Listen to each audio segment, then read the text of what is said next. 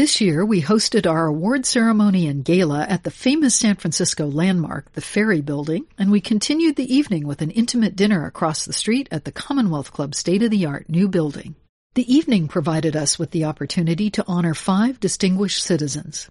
Madeleine Albright, John Hope Bryant, Bill and Susan Oberndorf, and Suzanne DiBianca all joined us for brief discussions regarding their civic participation and their connection to the club. Please enjoy these conversations with this year's honorees. A brief overview of each award recipient will precede their interview. Here is recipient Madeleine Albright in conversation with me, Gloria Duffy. The first woman to hold the position, Dr. Madeleine Albright is best known for her tenure as the 64th Secretary of State of the United States under President Bill Clinton. Her notable career as a diplomat, professor, author, and businesswoman is legendary. She has served on the National Security Council as foreign policy advisor to the Democratic Party and as ambassador to the United Nations. She is founder of the Albright Stonebridge Group and Albright Capital Management, She's chairperson of the National Democratic Institute and president of the Truman Scholarship Fund. She is a distinguished professor of diplomacy at the Georgetown University School of Foreign Service and author of six best-selling books, including the 2018 New York Times bestseller, Fascism, A Warning, in 2012, former Secretary Albright was awarded the Presidential Medal of Freedom by President Barack Obama in recognition of her many contributions to international peace and security.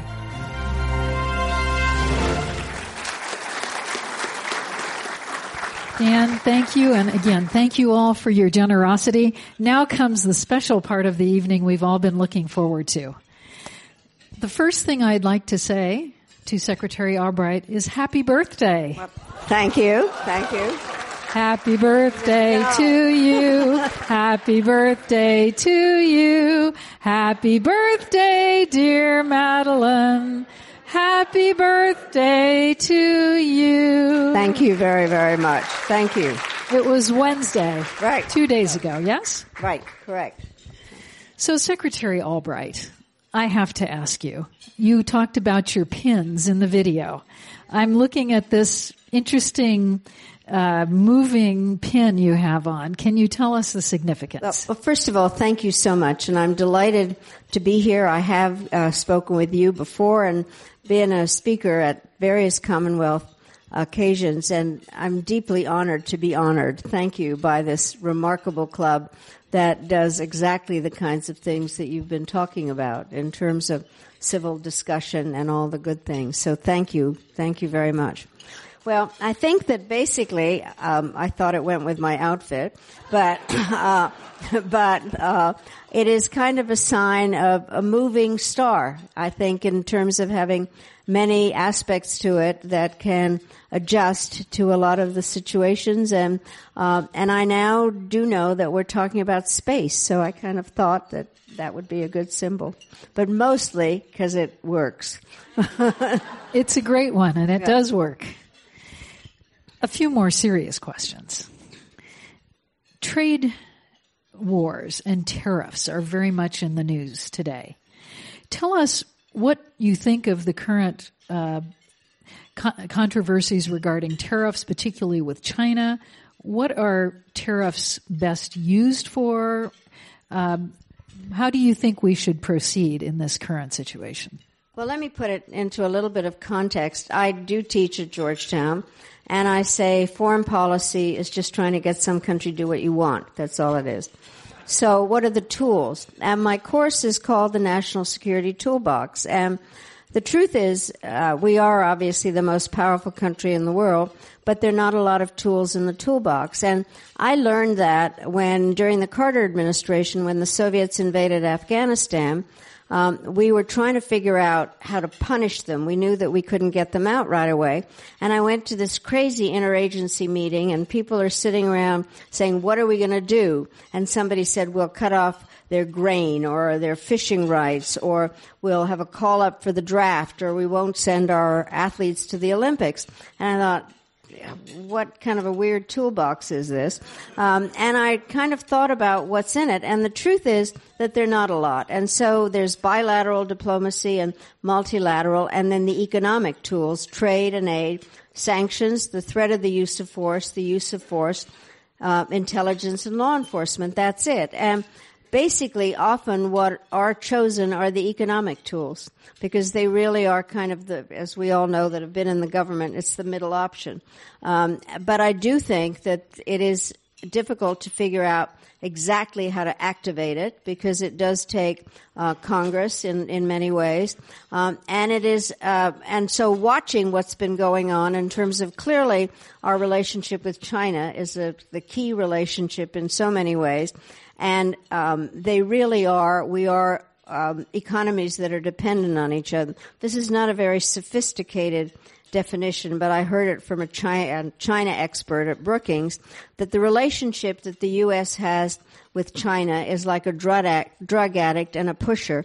The problem is we don't know which is which. And so the bottom line, that is, it's been demonstrated now in many different ways in terms of the tariffs and the tit for tat. I think we, frankly, to answer, I don't know where this is going. Uh, because the negotiations seem to have been going in the right direction and all of a sudden got derailed. According to what I've read, it's the Xi Jinping did not like some of the ways things were stated. And so now we're waiting for the next phase when President Trump and Xi Jinping are going to meet at the G20, but we do not yet know what the effects of it are going to be. There seems to be uh, constituencies in the U.S. that are very upset. Uh, particular industries, farmers, etc., who are upset about the possible impact on their business of a trade war with China. Do you think the president ought to pay attention, pay more attention to the constituencies in the U.S. that are concerned about the impact? Or if we stay tough on this, will they be better off in the long run? Well, uh, it depends on the constituencies, but I, I really do think that uh, it is important for a president to understand what the effects or the intended and unintended consequences are of decisions. And clearly, the thing that I found in teaching in many ways is that trade is the tool that affects more people than anything else. I initially used to say it was the use of force, but with a volunteer military, that is no longer true. And so trade really does affect more different constituencies.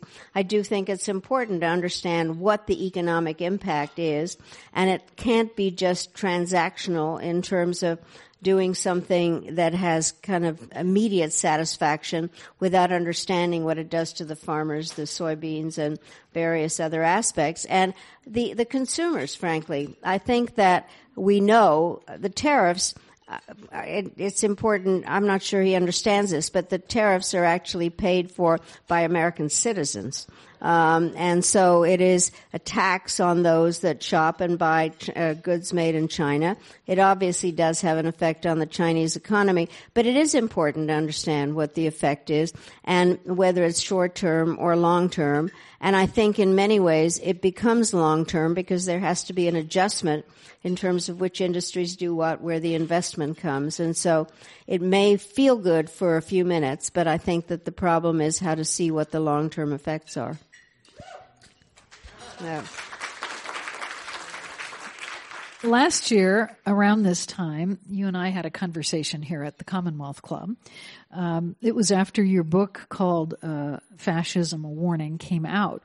And in your book, you made a, a very persuasive case that worldwide, there's a lot of cause for concern that's similar to the concerns in the 1930s about the suppression of individual freedoms and the rise of fascism and so on. A year later, how are you feeling about this? Do you feel the trend has accelerated? And I'm not talking about just in the U.S. because you commented on many, many societies around the globe. Or do you think the trend is being rolled back? It's actually, I think, um, gotten worse in many ways in terms of um, looking at what has happened. First of all, I did put it into a historic context, but I was concerned about the things that were happening um, in current uh, regimes that are tending in that direction. We just saw an example of that. Of Orban coming to the United States and um, developing what I consider an oxymoron um, uh, in definition, illiberal democracy. It doesn't kind of go together. Um, and so he is gaining power. I do think also that what has just happened again in the elections in the Philippines, looking at that, the most recent addition to this group is Brazil.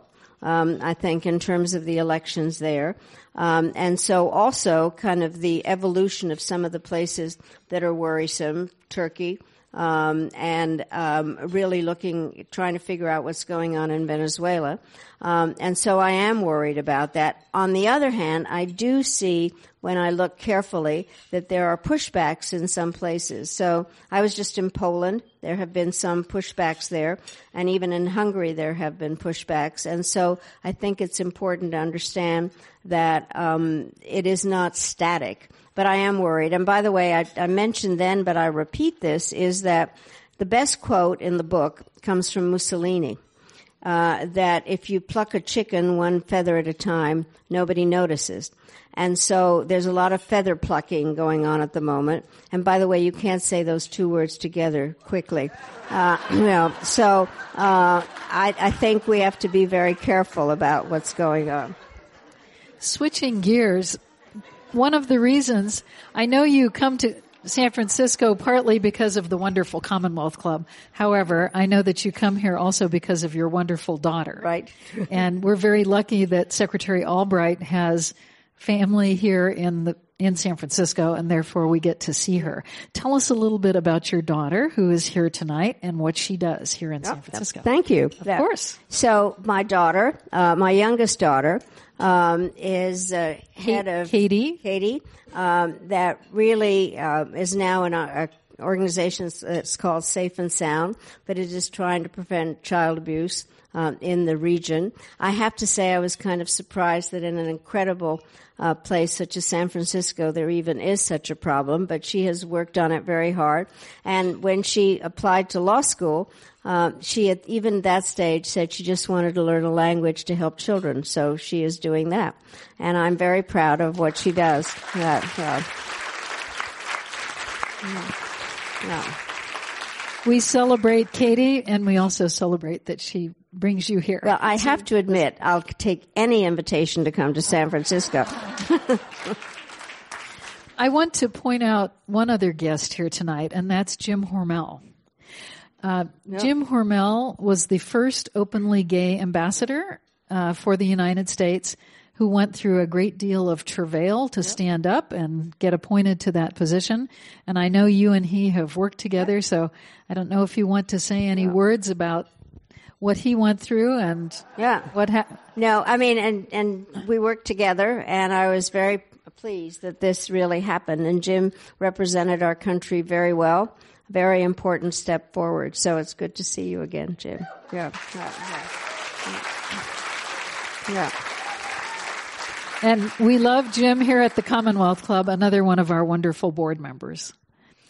Um, you are uh, currently part of a large group of former officials uh, who are opposing the declaration of a state of emergency at our southern border. Could you tell us a little bit about that? Well, first of all, I do think there's a general sense about how the executive branch uses its power in terms of declaring emergencies. Um, there are genuine emergencies, but the, this is not a point that uh, needs in, in ways to just be tossed out there. Um, one of the things that, as I studied what authoritarian leaders do, um, is to use the fear factor to create power for themselves, um, and I think that is part of it. I also do think I am a refugee, and so I, I really do think that um, this country has thrived by being a country that welcomes people who need to be here or want to be here and um, and I am opposed to the kind of things that are being said and done that are clearly un-American. And I have to tell you, most recently, and obviously one of the issues has been separating children um, from their families, and and it's that I consider just the way it's been done as outrageous and un-American, but just to prove that it hasn't affected everybody uh, in terms of their humanity. And so Um, a couple of weeks ago, I was on a train from New York, from Washington to New York on Amtrak, and it was just during spring vacations. And so the the conductor, in a very calm voice, said, "The train is going to be very full today." And I would ask people that are on the train to please sit together because we have a lot of families getting on the plane and we should not separate the children from their families. And he said it in such a way that gave me faith, but also very calmly. And it was, uh, I'm not sure, I think he knew exactly what he was doing. Um, but I think it was very meaningful in terms of people understanding what they need to do. I think the um, people do not leave their countries voluntarily. Um, I think mostly people want to live in the countries where they were born because they have relatives and the language. But the part that is, I don't even know what the right noun is, stupid, that um, basically uh, if you look at where the people are coming from in Central America, for this administration all of a sudden to cut off assistance to the Northern Triangle so that people people would want to live if they could make a living there, and all of a sudden our policy to go back to my toolbox, foreign assistance is a tool. And to cut it off, it just undermines the whole process. So it's made it much, much more complicated. Um, I have spent a lot of time recently, obviously talking about Venezuela and Colombia, and the same thing in terms of the number of people that need to leave because they're starving. And so I just consider it un-American. And I, it was very, uh, I, I wish we hadn't had to have had so many officials say, um, how this is uh, using that emergency power, and want us to be careful um, in terms of, of using emergency powers this way. Yeah.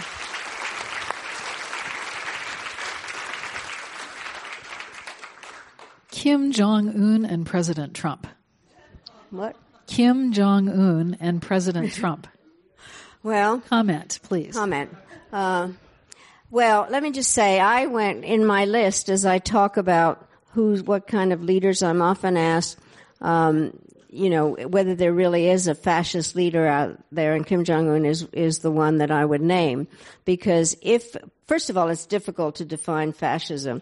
You know, it's a term that's thrown around a lot. Anybody you disagree with is a fascist. Um, and um, then also, I always talk about the teenage boy that whose father doesn't allow him to drive and so the father's a fascist. And so i tried to define fascism and fascism is not an ideology. It's a process for taking power. And what it does is to a leader who identifies himself with one tribal group as the epitome of what the nation is at the expense of another um, that then becomes not only um, separated but also um, the scapegoat for everything that goes wrong. Somebody who also thinks that he's, a, by the way, these are all he's above uh, uh, above the uh, the law. Um, who thinks that the press is the enemy of the people um, and who is willing to use violence to get his way. And the only person that really fits all of this is Kim Jong Un, uh, because what is going on in North Korea um, is really he uses violence. He's killed his relatives, any number of things. By the way, in the pictures that you showed, I was meeting with his father. I, um, I the pictures, that. however, prove something else, which is I used to say when I was ambassador and secretary of state that I was eating for my country. Um, and so I gained a lot of weight, mainly because uh, when you are the United States and a woman, and you're sitting next to the head of state and you're trying to move the food around the plate and not eat it, they'd say, "Why aren't you eating our national whatever?" And so I had to pull it all together. Uh, but anyway, I uh, until recently was the highest level official to meet with a Korean uh, head. I met with his father and um, and I think that we don't exactly know how to deal with North Korea in a lot of different ways. Uh, we had begun our, by the way, the, the intelligence department, uh, intelligence agencies knew very little about the father. Um, I was told that he was crazy and a pervert. And so I called the president of South Korea, Kim Dae-jung at the time, and he said, you know, he's a smart man, you have to deal with him. Uh, but we were um, at a press conference Um, and I'm standing next to him, and we're the same height. And um, I had on high heels, and his, so did he. hair. But his hair was much poofier than mine. Um, so, but but I do take complete responsibility for Dennis Rodman because the only thing that we did know was that Kim Jong Il liked basketball, so I took over a basketball autograph by Michael Jordan, and it was in their holy of holies. But um, I do think that Kim Jong Un is playing off of Trump in many different ways in terms of the flattery um, and a number of other things. I also, back to the toolbox, diplomacy has to be prepared.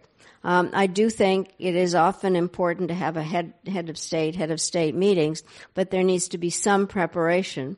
Um, and I was asked what I thought about the Singapore summit, and I was asked whether it was a, a, a win-win or a Kim win. It was a Kim win.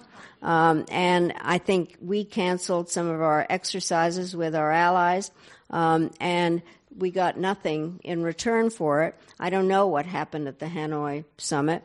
There's some discussion about some additional ones, but I don't see that uh, we are getting what we need, which is verification. Secretary Albright, I know you have to catch a plane. I would love for us to continue talking. We'll ask you to come back again soon to visit Katie, but also to come to the Commonwealth Club. Thank you so much for your service. Yeah. Thank you. Keep it and going. thank you again for the honor. Thank you for Thank your you. service to Thank the you. country.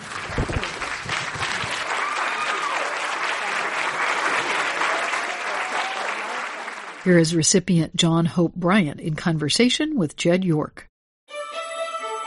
John Hope Bryant is an entrepreneur, author, advisor, and empowerment leader. He is founder, chairman, and CEO of Operation Hope, the first nonprofit social investment bank in the United States. He is also founder of the Bryant Group Companies and the Promise Homes Company, the largest for-profit, minority-controlled, institutional quality owners of single-family rental homes in the United States. He is co-founder of Global Dignity, an international nonprofit striving for the dignity of all people worldwide. Bryant served as chairman on President Obama's Advisory Council on Financial Capability and as vice chairman of President Bush's Council on Financial Literacy. Influenced by his upbringing in Compton, California, and spurred by the 1992 Los Angeles race riots, Bryant's goal has been to bridge the gap between minority communities and mainstream financial resources, and to foster conversation around financial dignity and economic empowerment. He is one of the top-selling African-American business authors in the country, and his powerful speeches and activism continue to inspire countless people.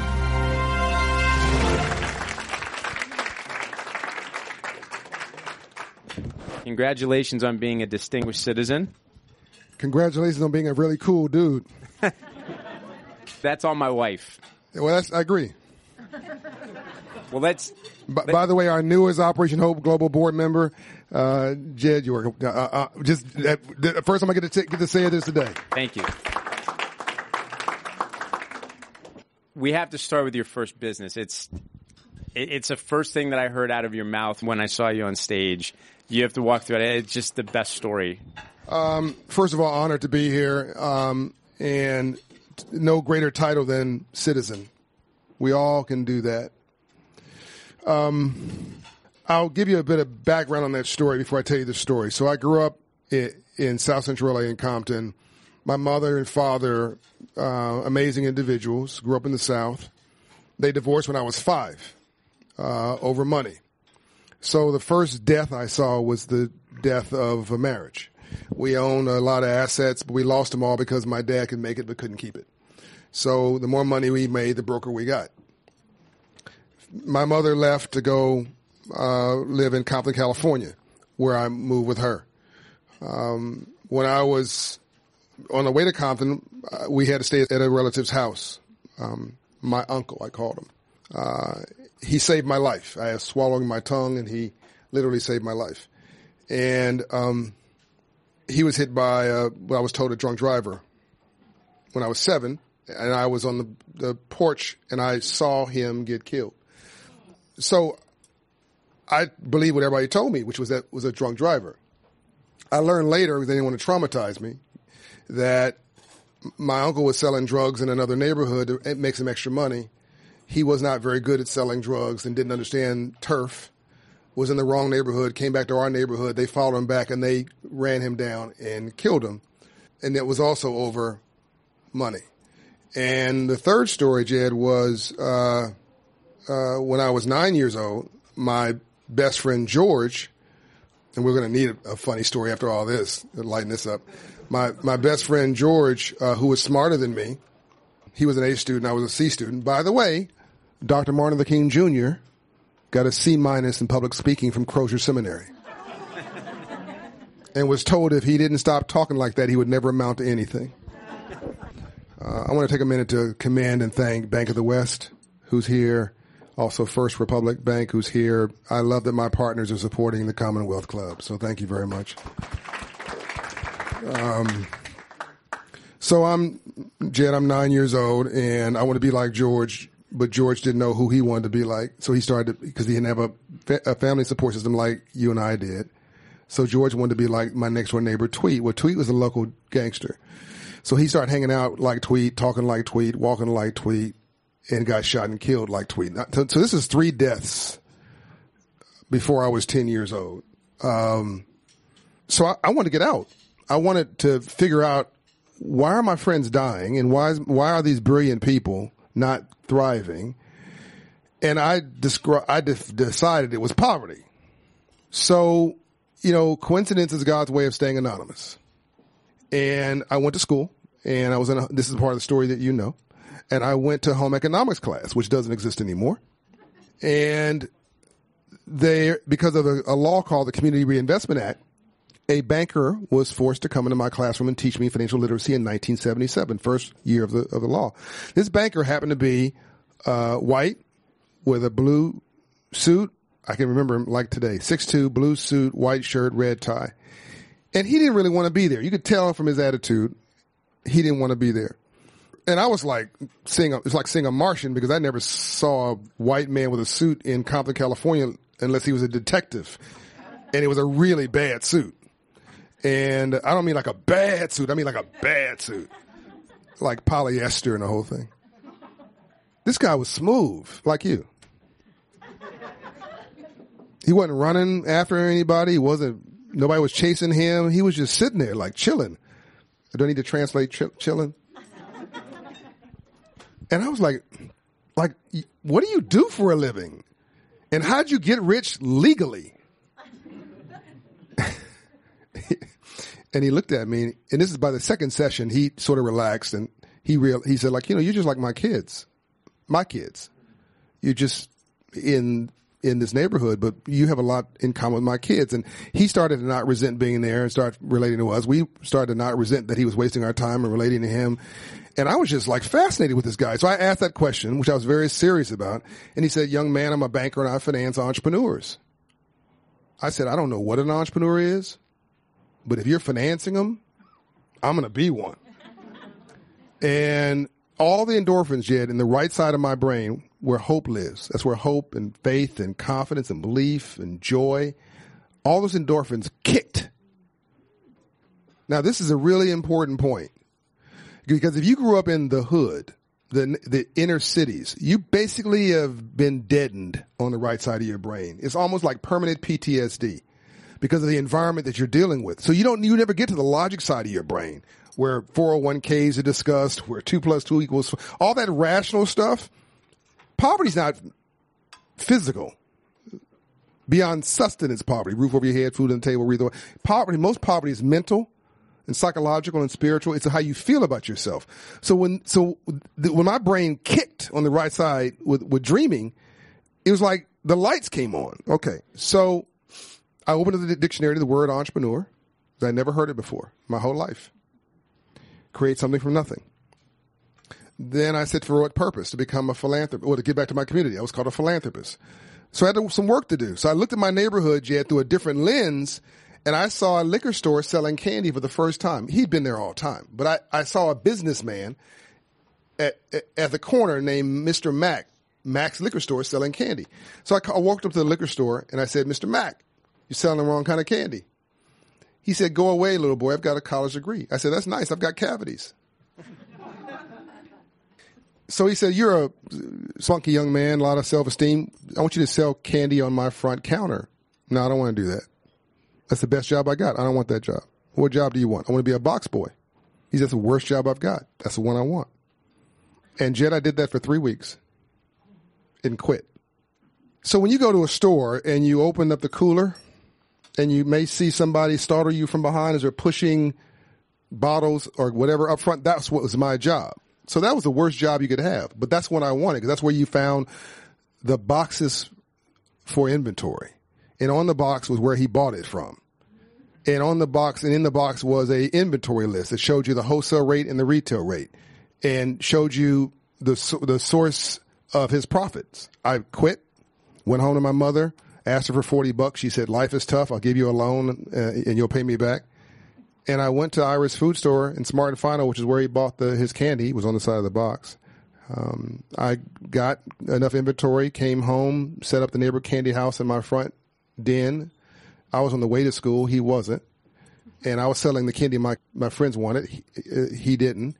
And, uh, I, well, I found girls and lost the business the first time, but, uh, I made $300 a week when I was 10 years old and I put the liquor store out of the candy business.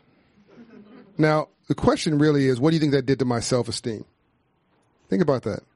10 years old. Put the liquor store out of the candy business. Self-esteem through the roof. Confidence through the roof. My role models changed. Right? And what do I know today, Jed, is if you hang around nine broke people, you'll be the 10th. So that changed everything in my life and essentially set me on the course to be what I am today, which is an entrepreneur. And I, and I mentioned George's name, who was killed uh, I talk about my uncle who was killed uh, because if I don't, nobody else will. So I am their living memory. Now they were much smarter than me, but they didn't get the shot that we have sitting up here. So I think that today the issue is the invisible class. It's not black people or white people or brown people. It's it's the invisible people who just don't see, don't feel like they're seen, and that creates a lot of frustration and pain and suffering in the world like I said, I don't want to get in his way because I'm I'm not going to talk a lot. I'm just going to let John. No, my next answer will be shorter. what what I love is a nine ten year old can figure out a business without having any practice, without having people around him to show him what that means. Now, as an adult that's been very successful, talk about what you see with financial literacy. Talk about you know your philosophy of helping communities and how you're building them up because I mean when you see it like it just makes so much sense but you have so much data to prove what you're doing is working. Yeah. Walk us through Operation Hope and, and some of the other things that you've been doing and just sort of poverty in general. So I think we have a lot of well intentioned people who are digging in the wrong holes. Um, we don't understand poverty. Um, so you can't solve it. And we focus on things that are pain points, and we've made the urgent the important. We replace the important for the urgent. That's what. That's by the way. That's what Washington D.C. does. Uh, you go there because something's important, but you end up doing every day the thing that's urgent. So the urgent replaces the important, and you never get around to doing it. So, and the magic of a Dr. King Jr., Martin Luther King Jr., was he made the important feel urgent which is marketing. So, first point poverty. Um, poverty is not financial, neither is wealth. Once you get beyond sustenance poverty, here's poverty low self esteem and lack of confidence in yourself. So, if you don't know who you are by nine in the morning, by dinner time, somebody's going to tell you who you are. My mother told me she loved me every day of my life. So, I never had a self esteem problem. I was broke, but I wasn't poor. There's a difference between being broke and being poor. Being broke is economic, but being poor is a disabling frame of mind, a depressed condition of your spirit. You must vow never to be poor again. My mother, your mother, we, they told us that we were somebody. They loved us. That's why you and I can look at each other in the eye right now without turning away. That's self-esteem and confidence. Um, the second part of poverty is crappy role models and a crappy environment. So if you grew up in a neighborhood and all you see as symbols of success are rap stars, athletes, and drug dealers, why are we surprised that kids grow up wanting to be a rap star, an athlete, or a drug dealer? You're modeling what you see. It's common sense. An environment, as I said earlier, if you hang around nine broke people, you'll be the tenth. You model what you see. And then the third part of poverty is aspiration and opportunity. Aspiration is a code word for hope. The most dangerous person in the world is a person with no hope. You think about the two groups in this country that are catching hell financially right now. The two groups that have have basically have not been able to get economically off the floor. Native American Indians, who were here first, not black people, African Americans. Why did I differentiate? My Caribbean brothers are doing just fine. Uh, my African brothers who come here and sisters are actually doing just fine. It's African Americans. In Boston, the poverty, the net worth of Caribbean Americans is thirteen hundred bucks, which is still really low. But the net worth of African Americans in Boston is seven bucks. So if it was just race, which is bad enough, those numbers should be the same. It should either be seven bucks or, or thirteen hundred. They're different because what got crushed for African Americans because of slavery, and because got crushed for Native Americans because of we all know what happened in this country is their self esteem and your confidence was destroyed. Your spirit was destroyed. What do you? You can't do anything in this world without confidence and self esteem and a spirit. Uh, uh, you can't operate, not as a leader. So crappy self esteem, crappy confidence, crappy role models, crappy environment, no hope, which means you never leave your porch. Wealth is the opposite: high self esteem and high confidence. Great role models and enabling environment. Optimism, you see the glasses half full, not half empty, same glass, which means you think you can, you see opportunity everywhere. So you combine that, Jed, with, I mentioned this briefly in my remarks, so I won't go into deep detail about it. The untold story of Frederick Douglass and, and Abraham Lincoln, who created a bank after the Civil War called the Freedmen's Bank, chartered to teach free slaves about money. And he was killed the next month. So Abraham Lincoln thought the most important thing he could do was to basically teach financial literacy to a group of former slaves. He offered them not a not a welfare program. He offered them forty acres and a mule. Well, forty acres. They worked that land so hard, they awarded them a mule. The next month, it created a bank for savings, investment, capital, uh, uh, capital access, and education about free enterprise. And he gets killed the fourth month. Those were three. Those were four months in 1865. So it's not like black folks got the memo on free enterprise, capitalism, ownership, opportunity, entrepreneurship, and screwed it up. We just never got the memo. Is this clear?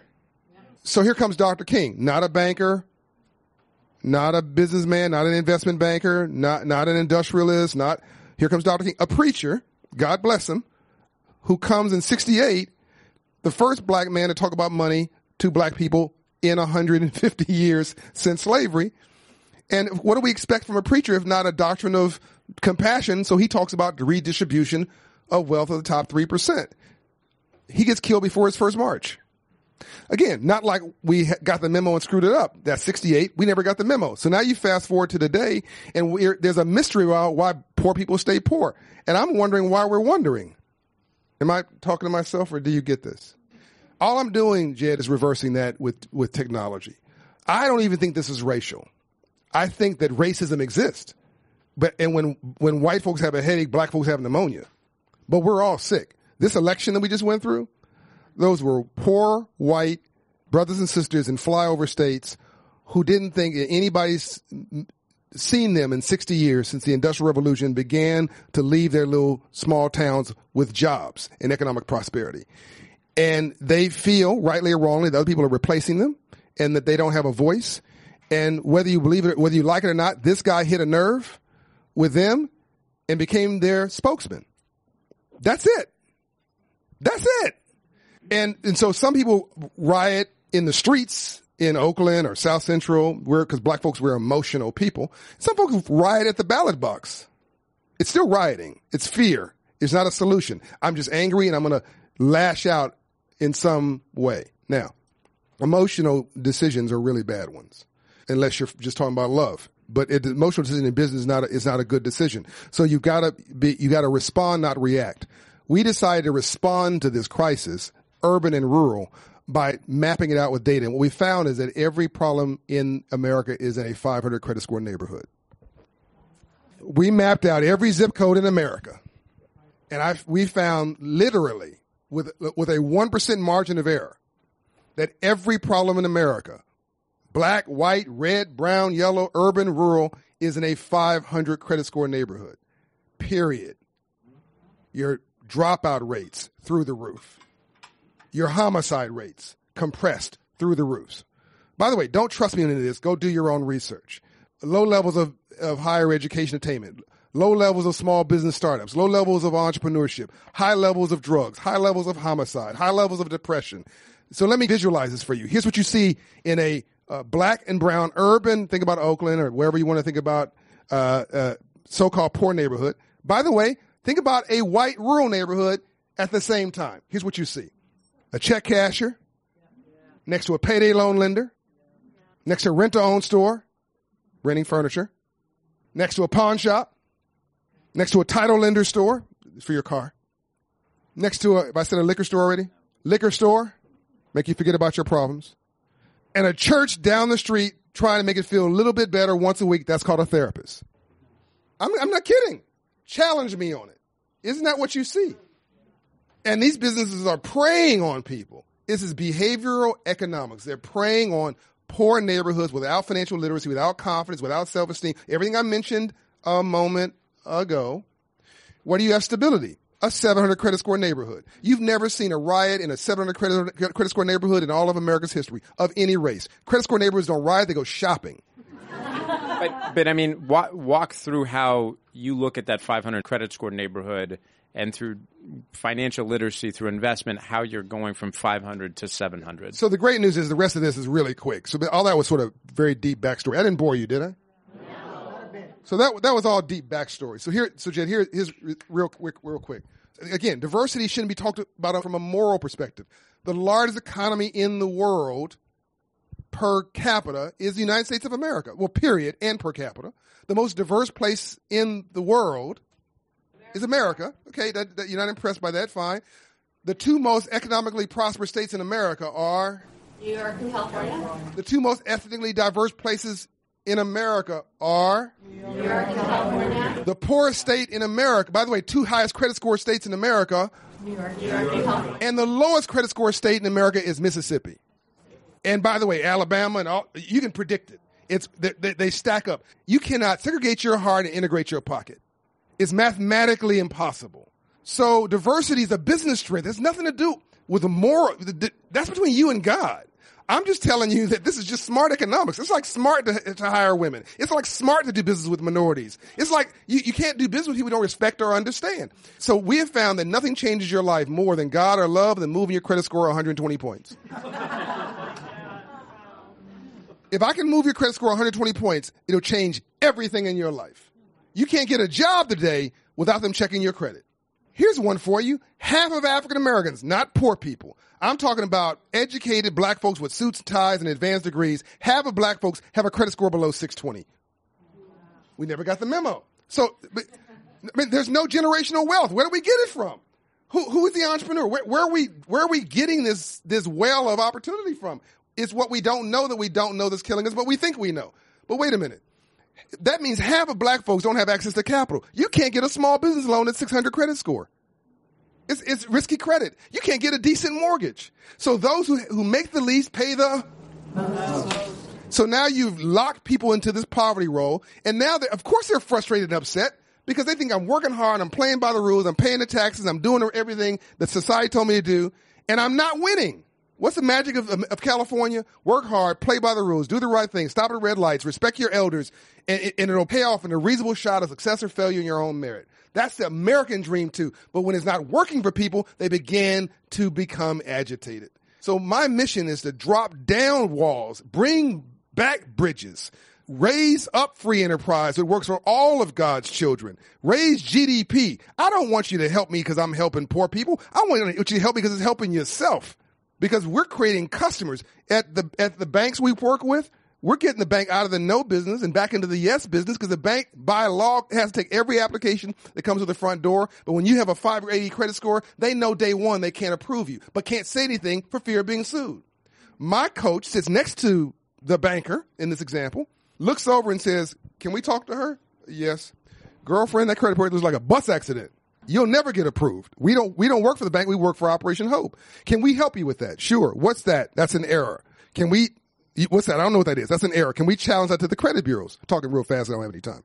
Wh- Why, why is that important? Because the law states silver rights. The law states if credit bureaus can't confirm that that's yours within 30 days, they must remove it. That's a 40 point pop in your credit score. Let me ask you a question. You had a 580 credit score.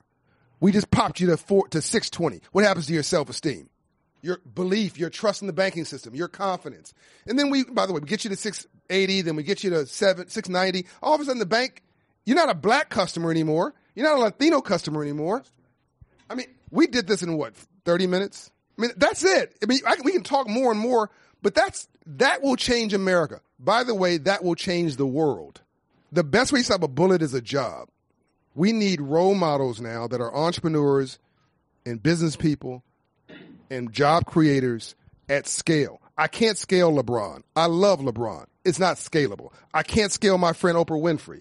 I can't scale, help me out here, entertainers and athletes. Uh, I got Stephen Curry. I can't scale Stephen Curry, right? Maybe he's got 100 employees in Steph Curry Enterprise. It's fantastic. But I'm trying to create jobs for 50 million people. So you have the Jewish model where they were oppressed, right? But they, they got education, capital access. They're now trying to go after, in America, you have seven and a half million Jews going after 150 million jobs. That's the right supply and demand formula. You got 40, 50 million black people trying to be 500 rap stars. I'm, I'm serious now. 450 NBA stars. I'm dead serious.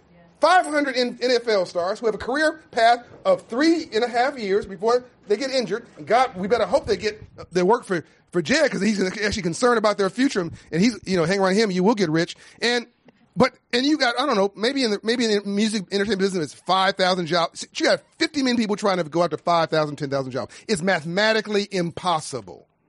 No one's talking in this way about the data. That's my only point. I'm going to finish what Lincoln started. We're going to drive this with data. We're going to create a whole new generation of small business owners, entrepreneurs, startups, shoot ups, success stories, people with confidence and belief and, and faith in themselves. And we're going to set at liberty those who've been oppressed. And we're going to use the free enterprise system to do it. And I'm going to do it right now.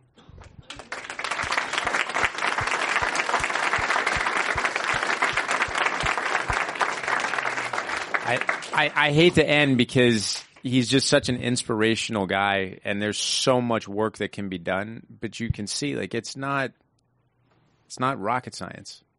I mean it's it's just simple supply and demand. It's simple economics. The guy who made this suit, we put we put in business. He's doing a million three a year.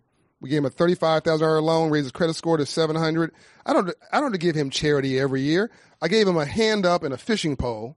Believed in him. He believed in himself. By the way, that was a decade ago. He's doing a million six every year for ten years. You do the math. Six employees, raising his children, paying his taxes, started a nonprofit to pay it forward. We have four million clients. We directed three billion dollars in capital to inner cities, and we, we have like three hundred employees.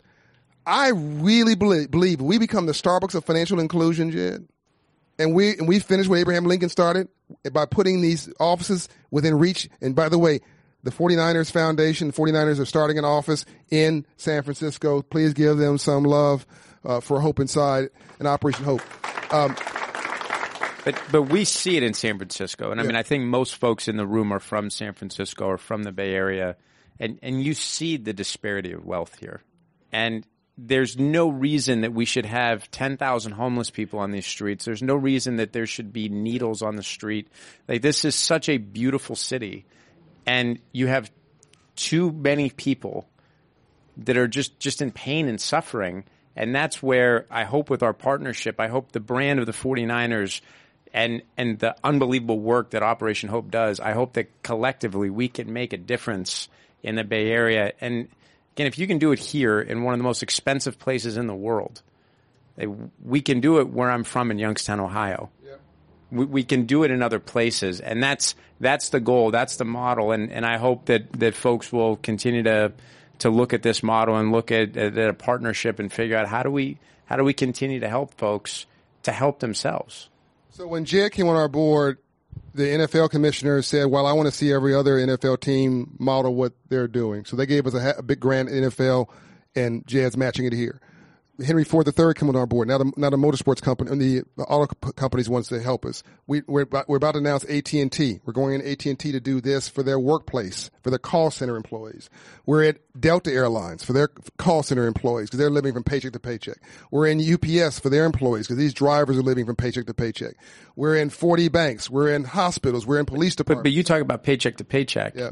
The paychecks that we write to our players are fairly large paychecks, and in our last collective bargaining agreement, it was estimated that probably seventy five percent of our players would have no money three to six months into a lockout. That that's insane. And these are guys like minimum salary, like the lowest minimum salary that you can have is two hundred eighty thousand dollars, and that's first year rookies you know, the minimum salary if you've been in the league for more than four years is eight hundred eighty thousand dollars a year. So, I mean, again, it's not about I mean, when, again when you talk about wealth, when you talk about you know being poor, like th- there is a mindset, and if you don't understand what to do with money, if you don't understand how to take care of yourself and to save and to you know figure out how to build and grow that business. I I mean, and that's what I love about Steph. That's what I love about Magic. That's what I love about LeBron. Grant Hill. I mean, these guys not only did they make it on the court, but you watch what they're doing They're off the court people. And that's where you hope that you know there, there's very little chance that you're going to be hitting three pointers from 30 feet out like Steph. But you can look at what he's done from a business standpoint, and you can look at what a lot of the Warriors have done and figure out, all right, I I might not be you on the court, but I can be you off the court. Amen. I'm honored to be on your board. I'm honored to be your friend. I'm honored that you're here. And um, let's give John one more big round of applause. Here is recipient Suzanne DiBianca of Salesforce in conversation with Michelle Meow. Salesforce is a pioneer in the technology of cloud computing, the concept of software as a service, and integrated corporate philanthropy. Guided by the vision of founder and CEO Marc Benioff, Salesforce develops applications that don't require an IT person's expertise for businesses of all kinds. Salesforce has had positive impacts in the Bay Area and beyond through a commitment to sustainability, operating as a net zero carbon emissions company. They also provide technology, community engagement, and strategic grants to local nonprofits through salesforce.org. Salesforce is the first recipient of the Commonwealth Club's Distinguished Corporate Citizen Award. Accepting on behalf of the company is Suzanne DiBianca, Executive Vice President of Corporate Relations and Chief Philanthropy Officer. And she's the co-founder and former president of the Salesforce Foundation and Salesforce.org. Suzanne initiated the company's one-to-one-to-one model of corporate philanthropy and is responsible for their stakeholder strategy, which includes corporate giving, community relations, and sustainability. Under her guidance, Salesforce continues to lead in the realm of corporate philanthropy, sustainability efforts, and corporate social responsibility. Hello, hello, hello. Look at this. We're all out on a Friday night after eight o'clock. This works. so Suzanne, we heard earlier, I mean, the phenomenal amount of work that you've done for this great global company, Salesforce, and this idea of this one to one to one, you know, program that over 80 companies have adopted. But I think in order to get to this position of this dream job to do something like corporate giving, to be able to give back to the community and, and, and work for this great company, you had to have walked this journey in, in discovering yourself as an incredibly caring person in order to have this perspective of, I know how to direct you know, company funds. I know how to create community. So let's hear it from you. And what was that journey prior to getting into this position and finding that heart of yours and understanding what it means to give back? Okay, so first of all, I just want to thank you. Like, for actually, first of all, I want to apologize for being Friday night entertainment. Right. And we sort of agreed, no personal questions, but then Michelle sort of decided to go right, Yeah. go right well, there. well, no, no, no, not, not so, not so much personal. Yeah. But that fine. moment in which you're like, hey, I know what it means to care. Right. Like, yeah. So my mom ran the juvenile justice department for the state of New Jersey and we were the homestay family for many kids on the weekends. So think at an early age, I sort of got a good perspective of what it meant to live with and be with people that weren't like me. And, um, I was the, minor- I grew up in a sort of a wealthy-ish town in Princeton, New Jersey, and then was like smacked into Atlantic City High School, which I was the minority. Um, 70% black, 20% Puerto Rican, 10% other. And it was an awesome, t- like, it was really hard, but it was awesome to be an other for, um, that part of my life. And, but I guess I just grew up with like good Christian values, good hardworking parents, and sort of committed to a life of service. So it's never about, it's not about me. Salesforce has been on this awesome journey. I just got lucky in this job. when you think about corporate giving, I think a lot of people, what comes to mind is this idea that you're going to give back to youths, you're going to give back to education, you're going to give back to people. Uh, one of the things that you've been tasked with is giving back to the environment and taking this global company and really thinking about like sustainability.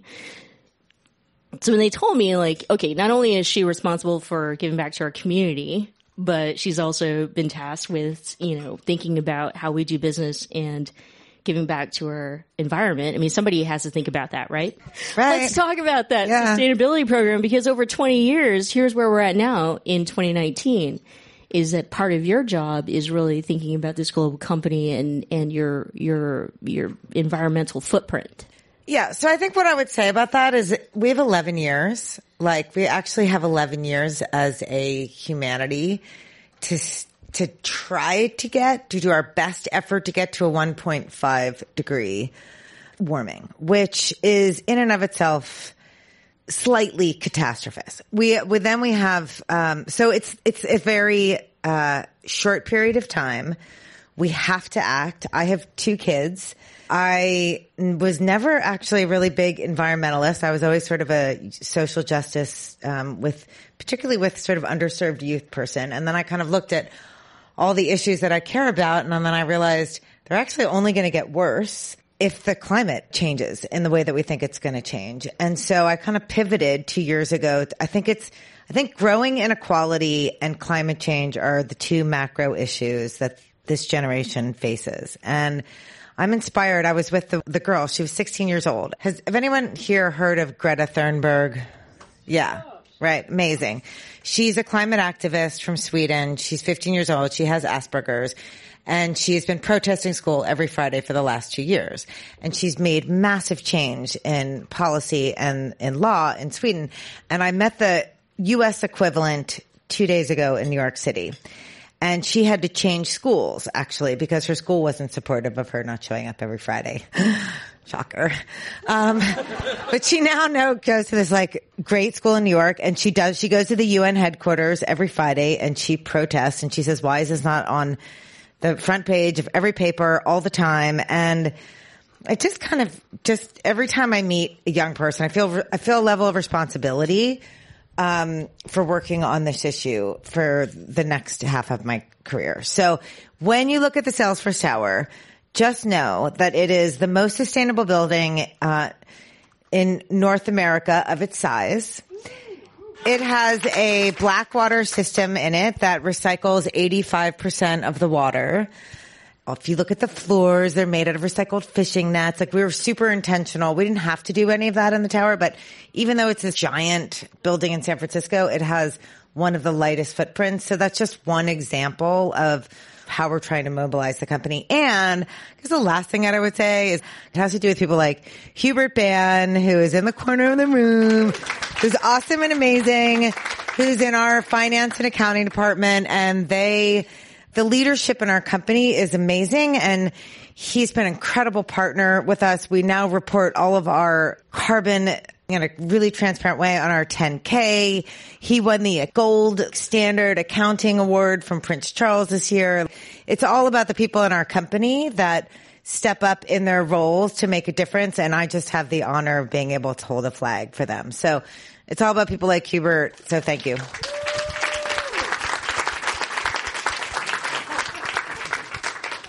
This idea of like corporate social responsibility, I think we understand it from a technical definition. I'd love to hear from you just, you know, what does that mean? What does it mean to be like responsible or socially responsible? Yeah. I I think it's about purpose. I don't think it's about responsibility. I think it's about being driven by purpose, being a person of service, thinking about more than yourself, thinking about how do you serve other people? Just so many people are super narcissistic and we have a generation of um, people that are kind of living in the social age. And I just I keep coming back to it's, it's about, it's not about responsibility. It's not about branding. It's not about marketing. It's not about bells and whistles. It's about doing the work every day. And it's about um, being driven by purpose and about being grateful and it's about humility and yeah thank you yeah but my question is really, you know, uh, onto a much more serious note. You mentioned it earlier, the Equality Act, which means so much. It means so much to a lot of us, but especially the LGBTQ community. And to be honest with you, as a non-tech person, I had no idea, you know, what Salesforce does, like something up in the cloud or whatever. But what I did know first is that they have an equality team and they do all this work in the community to be as like inclusive as possible. So for someone in your position, and I think that one of the beautiful things about this huge global tech company is that they have driven inside of their corporate mission, but also the workplace culture to be as inclusive as possible and to actually show how to care. Yeah, I think that again, like it's not about what you say, it's about what you do.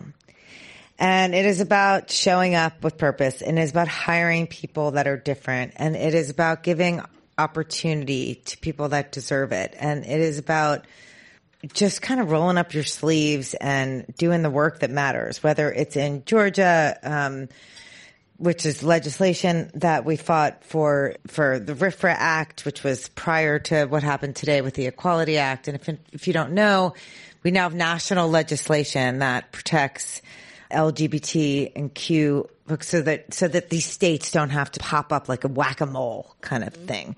So it's amazing and I think we're we're just inspired by people and bringing their whole self to work. And another one of our amazing executives, Sarah Franklin, is sitting right there. You can like wave. Hey, Sarah. So yay, Sarah. So Sarah runs our Trailblazer initiative, which is about equal opportunity. And we have stories that she and I share together. I have so much fun working with Sarah because we get to work with these amazing people that used to be coal miners and I've been shutting down coal mines very intentionally. Sorry.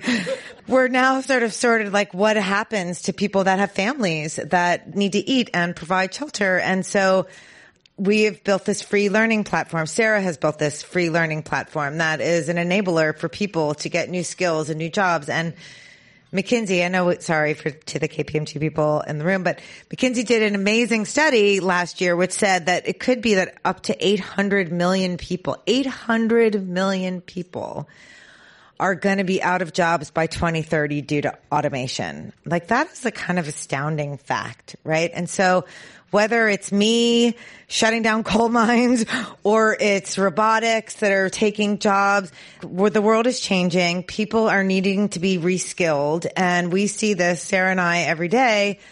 So Sarah's built this amazing learning platform that is a reskilling platform. We basically you can get jobs in the Salesforce ecosystem. You can be Salesforce. Then they start at like $90,000 a year. So I say all of that in the fact that we see the world changing.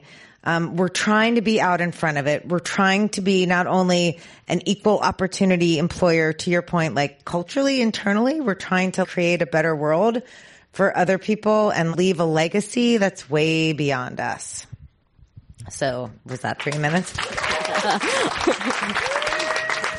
well, they say we have less than like two minutes left, so actually I get one more question. Thank you. Thank you for all the work that you've done. I mean, in the last 20 years, I think you're part of the, the, uh, what you can describe as a pioneer in changing up how, you know, corporations interact with the community in, in, ter- in terms of like building equity. We always talk about equity, especially in a city like San Francisco, as far as like bringing everybody together in this great big thing that we're doing. So if you could leave us with some words of equity and what it means to you in your position. Seek out, like intentionally and, and Sarah and I do this all the time. Seek out in people that are different than you and have different experiences than you. And it just makes for such a richer life. Like, I think every single person in this room is super privileged. Just find people that need a, like a hand up or just like an attaboy or an introduction or something. And like, as it relates to equity, I just think there's a lot of people in the world that need just, um, just like a little bit of a little bit of extra love. And sometimes like you have to be super intentional about finding them and bringing them along with you. So I just invite whether you're like a mentor at Year Up or you know someone whose cousin's son's girlfriend is struggling or something, but just try to like dig deep and find somebody different than you and just learn from them. I'm so, so thrilled to have this opportunity to speak with you, Suzanne, because you are a testament to Salesforce and their practices and their culture. And just hearing you, you're super down to earth and you're really connected and super humble. And obviously, like what that comes down to is like the core values of the company. So thank you so much for this opportunity to have this discussion. Thank, you. you. so much, Thank you. everyone, Thank for you for being here here. tonight. Suzanne.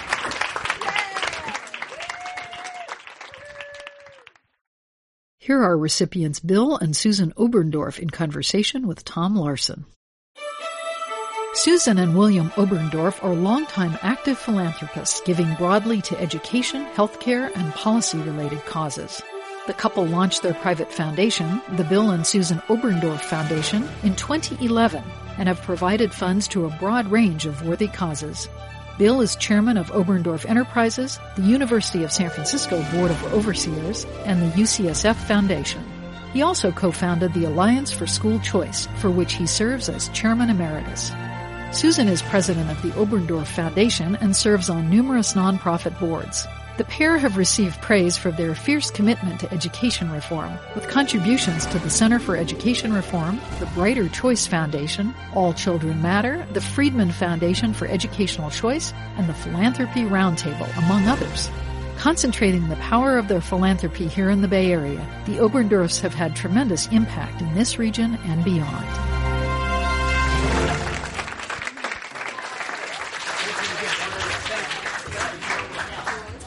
Hey, hi. Uh, it's great to be here. I've, I've really honored because I've really never met an official distinguished citizen, so this is cool.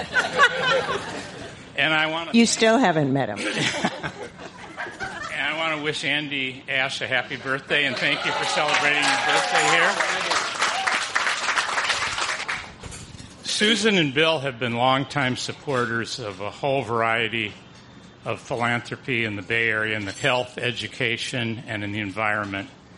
And I've been privileged firsthand to witness their energy, generosity, and uh, wisdom. First as a board member of the Bay Area Discovery Museum with Bill some 30 years ago, and then with Susan at Breakthrough Collaborative some 15 years ago. And we're very lucky to have them here. So, what does this award mean to you, Bill and Susan? Just to follow up on what Susan said um, in her remarks uh, earlier this evening, this is an extraordinary institution in what it symbolizes and represents, and about spreading the truth and having dialogue around the serious issues of our day. Uh, it was founded in 1903, I believe, if the math is correct. And when you, uh, my math is correct, and when you think about uh, the significance of uh, that is uh, San Francisco was really a very young place then to have a, a, a center for debate and discussion of really important issues. That simply could not be more important today.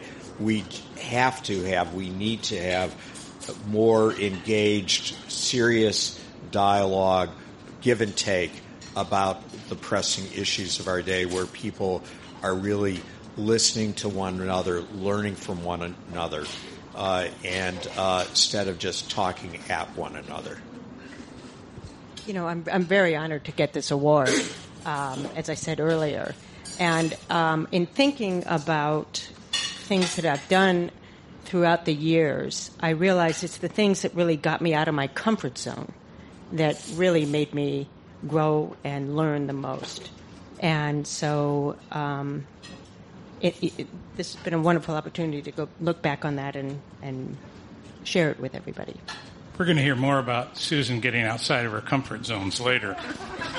Uh, Bill has been the astonishingly successful chair of the UCSF Board of Overseers. How did you decide to first get involved with UCSF? Well, I, I, I got involved with UCSF uh, really because of uh, Jean Robertson, who uh, was known by many people in this room.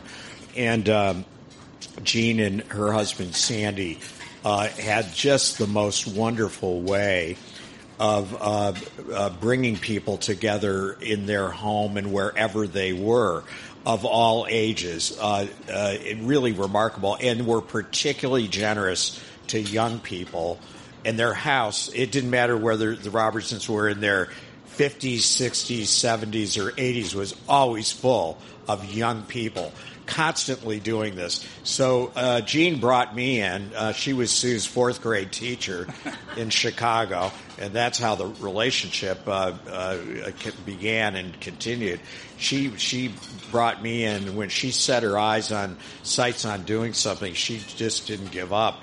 And fortunately, I was one of those people that she really helped to bring along and mentor and get involved. So that's how that's how I was fortunate enough to get involved with UCSF. What's been the most interesting part of your work? Well, uh, I am just uh, finishing up on my eighth year of being chair of the board, uh, and uh, you can't do that work unless you have an engaged partner in doing it. And uh, and Sam Hawgood, who's here tonight, the chancellor of UCSF, uh, and just as, as, Sue is my engaged partner, Jane Hawgood is too, by the way. And, uh, but, uh, I, I, think Sam and I together had a, a vision uh, for really building a board uh, that would be uh, every bit as much of a board as, uh, as any major institution in this country private, public, uh, where we could really help uh, serve whoever might be chancellor and help the university and really making uh, it a vital thing. And uh, one of the first things we did, and it was a little risky, I think you have to take risks in these things, is we took the board from 45 people to 23 people. We downsized it. Um, uh, uh, people had the opportunity to opt in. Uh, about half of the board decided not to opt in because there were going to be real responsibilities. Uh, the time commitment was bigger, and uh, you had to really uh, view UCSF as your number one philanthropic priority. And uh, as a result of that, and putting in term limits and changing the governance structure, um, the uh, the annual fundraising at half the size is quadruple what it was and uh, we are just going over five billion. Have we gone over yet, Jennifer? Not quite, but we're very close. Jennifer is is chancellor, vice chancellor of development, uh, but uh, uh we've raised very close to five billion dollars, and half of that has come from our board too. So. I, I, must say, I, I, I, really feel that when I pass the baton a year from now, uh, that uh, this will be a institution with a very vibrant, engaged board, which is really necessary uh, in in today's uh, world in, with complex uh, organizations like UCSF. Yeah, you've created some great public-private partnerships too, haven't you? Well, I think uh, that is another aspect of UCSF that's really quite astounding. Um, in that uh, uh, most people don't know that only this year, only 2.1% of the budget at UCSF will come from the state of California. That's it. And uh, we have a very small student body of 3,500 students, so only 1% of our budget is tuition. and it's the big clinical enterprise um, that generates a couple hundred million dollars a year, and uh, then it philanthropy and grants. Uh, but we we raised uh, 1.2 billion dollars in our fiscal year last year, and that put us fifth in the country of any university, uh, total universities, and, and, we're just graduate medical. So uh, that that it, it, has to be a public-private partnership, uh, and um, I think you look at the the there are just a handful of public universities like uh, Michigan. University of Michigan. I guess you could put University of Washington in that category and UCSF, who have really are leading the country on this, and it's gonna it's gonna be the future of public uh, university education in the country.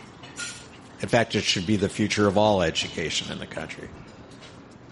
And Susan's a member of the board of the Environmental Defense Fund. How did you decide to get involved in that, Susan? Uh, I, I, decided to get involved in it because we all know the environment is a, a, pressing issue right now for all of us. I mean, we're living right, right amongst it all with the wildfires, the fires that we've experienced over the last several years and all. And what attracted me to EDF was that they really are scientifically based. They have wonderful science research that they do themselves, um, and the other two areas that I really like the truthfulness. Because there was they've had a number of studies that they've done that negated their original thought. And they didn't just keep going down that path once they decided that this was not the right route that the science proved that it was wrong that they actually turned it around and went a whole nother direction which takes a lot for an ngo really to decide to do that and the um, final thing about EDF that I love is really they are bipartisan. And um, I just think that that's an important part of it. I, I'm on the Oceans Committee and I'm on the Health Committee. How's Oceans Committee going? Oceans Committee is, is fantastic, actually.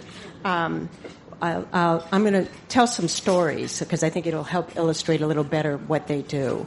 But the red snapper population down in the Gulf of Mexico was actually declining quite rapidly. And so they started these programs with the fisheries managers, and they d- decided to you know start with catch limits. But what happened was the uh, fishermen went out and they were just pulling fish out, and there was tons of waste.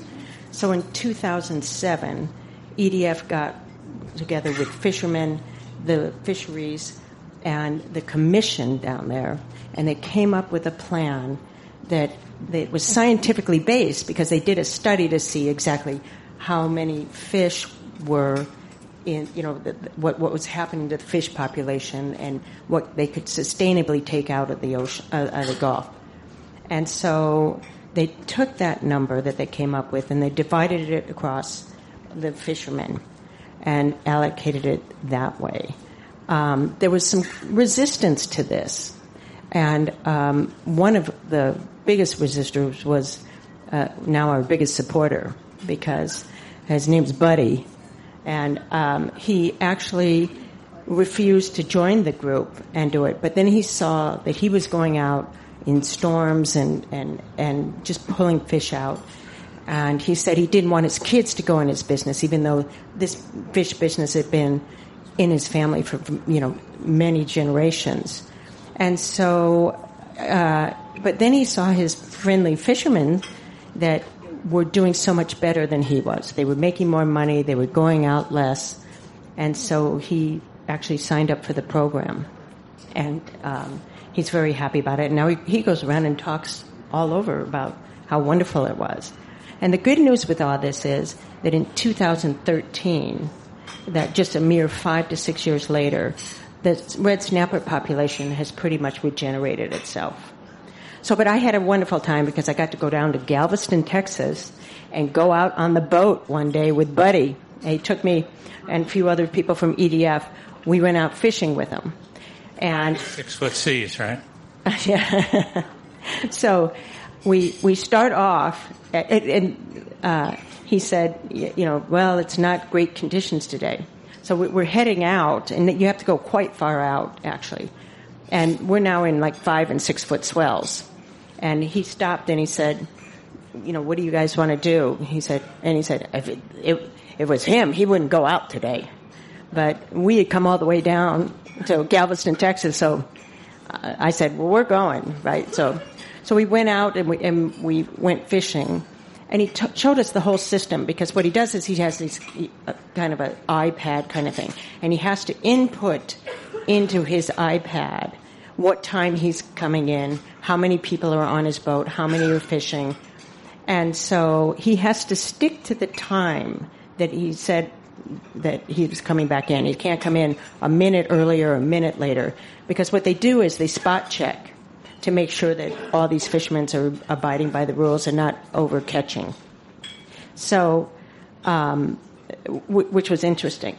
But uh, Buddy is he's he's a character. He's kind of you know like, kind of like a big tough guy, uh, and uh, he was quite funny when he was he stands up and drives the boat, and when you hit the waves, he he kind of goes with the boat all the time. But um, so uh, and and he's kind of a tough guy, but he's really a big sweetheart on the inside because if you catch a fish that's a certain size, that's you know really small, you're supposed to put it back in. But Buddy takes it off the hook and he kisses it on the lips, and then he puts it back in. So he, he reached over to give me one of those, and I said, "I think I'll pass, Buddy. Thanks." But so, um, and now what EDF is doing is taking it one step further and engaging technology in the whole process. And so they're doing a smart boat technology where they're putting sensors on boats that will be able to sort of, t- you know, to tell how many fish a particular fisherman's bringing in.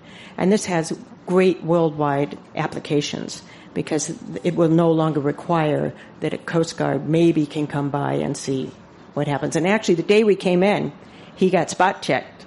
So uh, we got to see that process as well. So. So, what are you doing to save our health, Susan? So saving the health, there um, is really on the air pollution, and um, they put uh, they decided that we would partner with Google Earth and put low cost sensors on their cars and drive it around the city of Oakland and see where the um, air pollution was.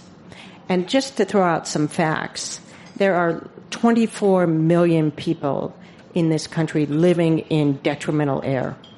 And in elderly people, it can increase heart attacks up to 40%. So these are some serious issues, and a lot of people don't even realize they're living in those areas.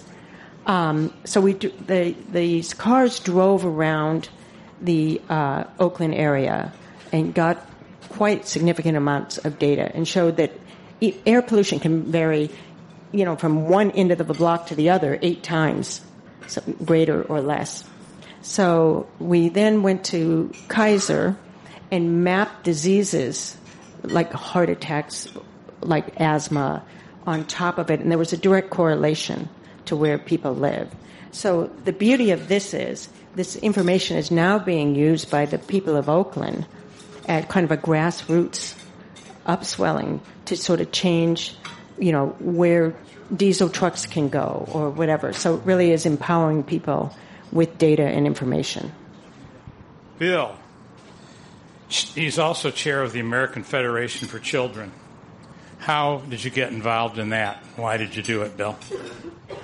Well, I you know I think uh, everybody in this room knows that if they hadn't had the opportunity to have a quality education, nothing else would have really been possible in their lives.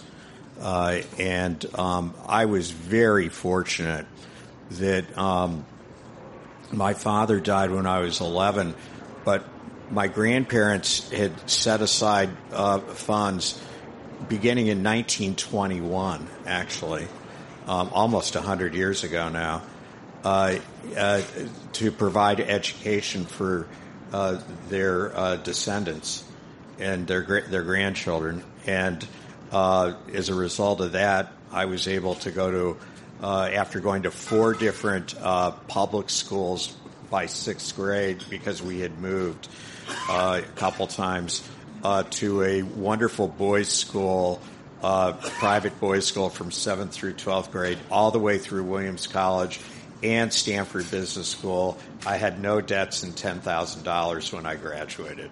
What a gift that was! But I was just lucky. But if I hadn't had that, if that hadn't been there, I would not have had that opportunity. I would not have had the opportunity, and I would not be sitting here today. I would not be sitting here today. So for me, it's a very personal thing because um, uh, I think choice makes a huge difference in a child's life uh, if parents are able to determine what they think is the best education for their kids. What's been the impact of AFC? Well, the work began really uh, 30 years ago uh, with uh, with AFC, uh, and uh, that was in uh, around the, my my work. Um, and if we go back to a nation at risk, if anybody remembers that seminal piece in the Reagan administration that was published in 1982. It said we were a country at risk if we didn't reform our education uh, system. So think of that. That's 1982. That is fully two generations of kids now who've gone through uh, up till age 18 a system that was not good in 1982 and is not good today. Where we rank internationally, where we rank as a state and where we rank as a country, we are suffering the consequences of not having made vast changes. So the things we talk about, the outcomes, we talk about uh, the 1%. Uh, uh, and, and we deplore certain people who hold office in this country today. But let's look at the root cause of why they're there when economically you cannot move forward in life, you get frustrated and you get angry and you say, we're done with the establishment. We are not going to put up with this anymore. And you go vote for somebody who is viewed as outside of the mainstream. I don't know if Madeleine Albright is having this conversation about fascism a couple floors down. But that's what happens when you have people who aren't educated. And I don't see that in the national debate we are looking at the root causes of what we're living with today. But that is, in my view, uh, not the only one, but without an education, you are not going to be able to think critically and you're not going to be able to make your way in life. So you can't do it. And we can't, de- we can't delink, we can't delink these. Uh, I view public education as having an education, a public that is educated. That is what our money should be used as taxpayers. And parents should be empowered to be able to make the same decision that most parents in this country make who move to a good school district because they can afford it or write the check and send their kid to a private school. Most people, half of the people in this country, have choice. The other half don't, and they tend to be people who are poor. And their kids get assigned to schools that none of us would ever, ever, ever think of letting our children go to, which is why we didn't send them there. So I don't understand, quite frankly, why people view this as such an obstacle. Uh, and uh, I could have understood that better 25 years ago, but now I look at the facts. So we go back to what is the truth. And when you go back, and we can see now where there's a there's one test given in all 50 states. It's called the National Assessment of Education Progress. It's highly regarded. Uh, it virtually doesn't change, unlike state tests that are all 50 states give different tests and pol- they're very politicized and they change every few years. So I put those aside because you can't compare them. So on the NAEP, uh, uh, it's given every two years, math and reading, fourth graders and eighth graders, and it's a cross section. California, uh, uh, the state of Florida was uh, at the bottom of 50 states. It was like 47 uh, for low income kids. Today it is number three for low income kids. It was 36 for all kids. It is 13 today. California in 2003 was 49 out of 50 states. 2017, it is 48. Okay? And we've gone from 36 to 33 overall. Indiana went from 26 to number four for low income kids and 24 overall to number six. Why did that happen? Because you had re- legislatures that were receptive and governors who led and said, mediocrity is not going to be allowed here anymore. And we are going to create opportunities for poor people to have choices. And when you did that, all boats rose and it got everything got better. So it was a trifecta public reforms plus charters plus private school choice. You do those three things and you can move entire states. One last piece of data that is really amazing is Miami Dade is the fourth largest school district in the United States of America. Today, in Miami Dade, seven and a half kids, average family income of four, $25,000, 70% minority, go to low tuition private schools in Miami Dade. 17.5% go to charters. 45% go to traditional public schools that are magnets, international baccalaureates, enriched curriculum. Only 30% go to their neighborhood assigned school. Miami Dade is the number one performing urban district on the NAEP in uh, reading and number two in math. Okay? So this is 25 years of data, and uh, we live in a state right now where they're trying to shut down charter schools. This is a disgrace, an absolute disgrace, and we will bear the consequences if we don't accelerate this process of change and rolling out choice because it works. And that is the truth. We're at a place about truth today. But the facts, the figures, everything, 25 years of work tells you that it does work. But a lot of that is focusing on the problem solving rather than the ideology, right? That's right. We're just looking at facts now. We didn't have the facts 25 years ago, but uh, you know, uh, this is uh, somebody just won a school board seat in Los Angeles and uh, last and, and they want to throw charters out in L.A. And the teachers unions throw tons of money at this. It is a it is a tragedy what is going on. The union doesn't really represent teachers that well, and it doesn't represent students at all. Okay, back to the grassroots with Susan here. What are you doing about homelessness? Learning about homelessness in San Francisco. You know, you can't live in San Francisco or even visit San Francisco and not be touched by the homeless in one way, shape, or form. And um, it's a complicated problem because you're dealing with mentally ill, you're dealing with, you know, uh, drug addiction, you're dealing with some people that are just down on their luck. So I um, would love to, we've t- turned our focus and would like to really help out with this, but felt that we really need to educate our, you know, myself on it first. So I first, one of the first things I did was, thanks to my friend Brenda Jewett, who's here, was go on a tour with Del Seymour.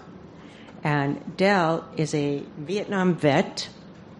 He, um, he was um, chronically homeless for 18 years.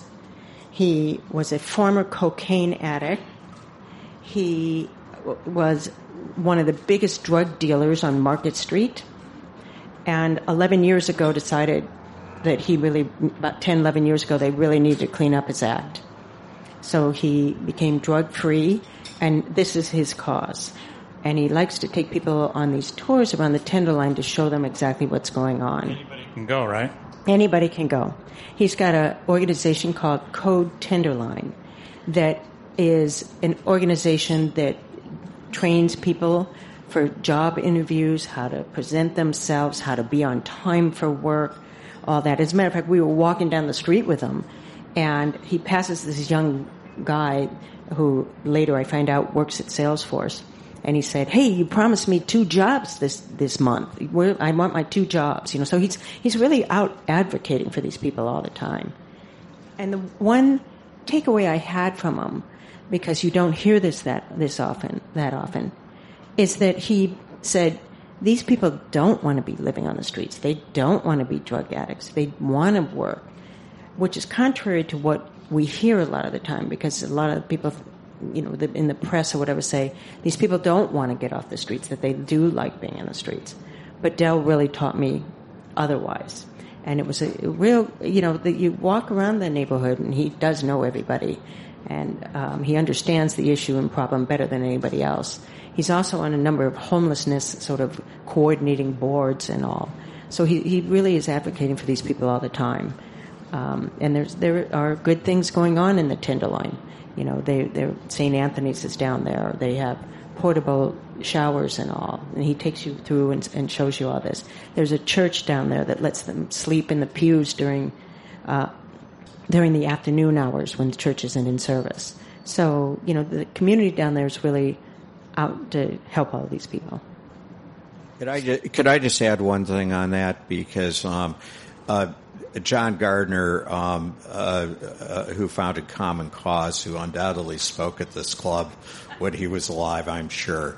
Uh, uh, he wrote a wonderful book called On Leadership, and at the beginning of that book, he says, um, "I have no doubt."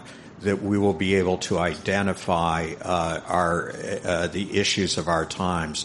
It's a matter of whether we'll have the political resolve to deal with them.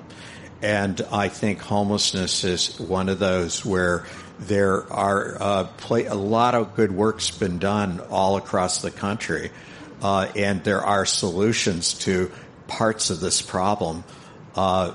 But will we here in San Francisco have the political resolve to do what other cities have done very successfully.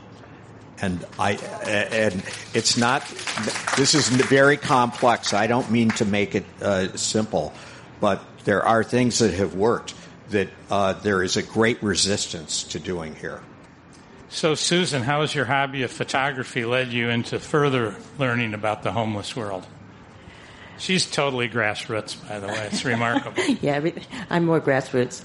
so, um, actually, I went on a tour with Matt State, who is head of psychiatry at UCSF. And um, UCSF runs a number of programs called Citywide throughout the city that helps the homeless and the mentally ill and the drug addicted population. So, one of the stops we went to was a center that had just moved into their new offices on 6th Street that is a probation center to help people coming out of jail um, to stay on their probation. To uh, they they help them find jobs and places to live. How many people here have hung out in a probation center in San Francisco? Just checking. Okay. so, so they, uh, there's a wonderful young guy that runs it, Alex Weil, and um, during the course of the tour, he mentioned that he would like pictures of some of the people, you know, participants in the program, and um, so I said, you know, I'm not very good, but that I would love to come and take pictures, and if you like any of them, then I, you know, I'd be happy to, you know, print them and frame them for you to hang in your center. So he was really excited about that. So he called me up and he said, Would I come to the Martin Luther King Day celebration that they were doing and take pictures? Well, I was there for three hours and I um, took, you know, we had to get some people to sign a release form, and not everybody wanted to sign that release form. So I was very careful about you know, whose pictures I took and whose I didn't. But um, it was uh, amazing to me because there were men, women, and there was even a woman there with her baby. And so um, I, I was a little apprehensive at first. You know, you think somebody coming out of jail.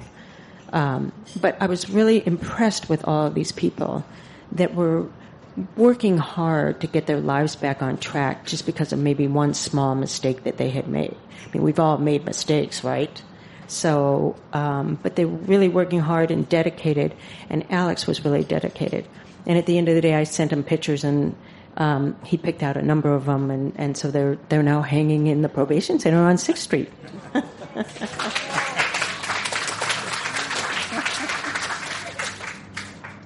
Okay, so final question. How's your work enriched your lives? I do this work to make a difference in people's lives and in the lives of communities. I've also had a lot of fun doing it, and I've grown and learned a lot myself. I mean, really, like touring, touring the Loin with Del, going out on a boat with Buddy in Galveston, Texas, you know, um, riding in a Google car with a sensor on it in Oakland. And, uh, you know, these are, when else would I have done something like that, right? And so, and all these things have made differences to people uh, in those communities that they're in.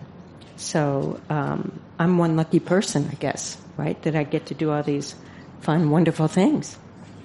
Yeah, I would just say we both feel really, uh, really privileged to be able to help other people.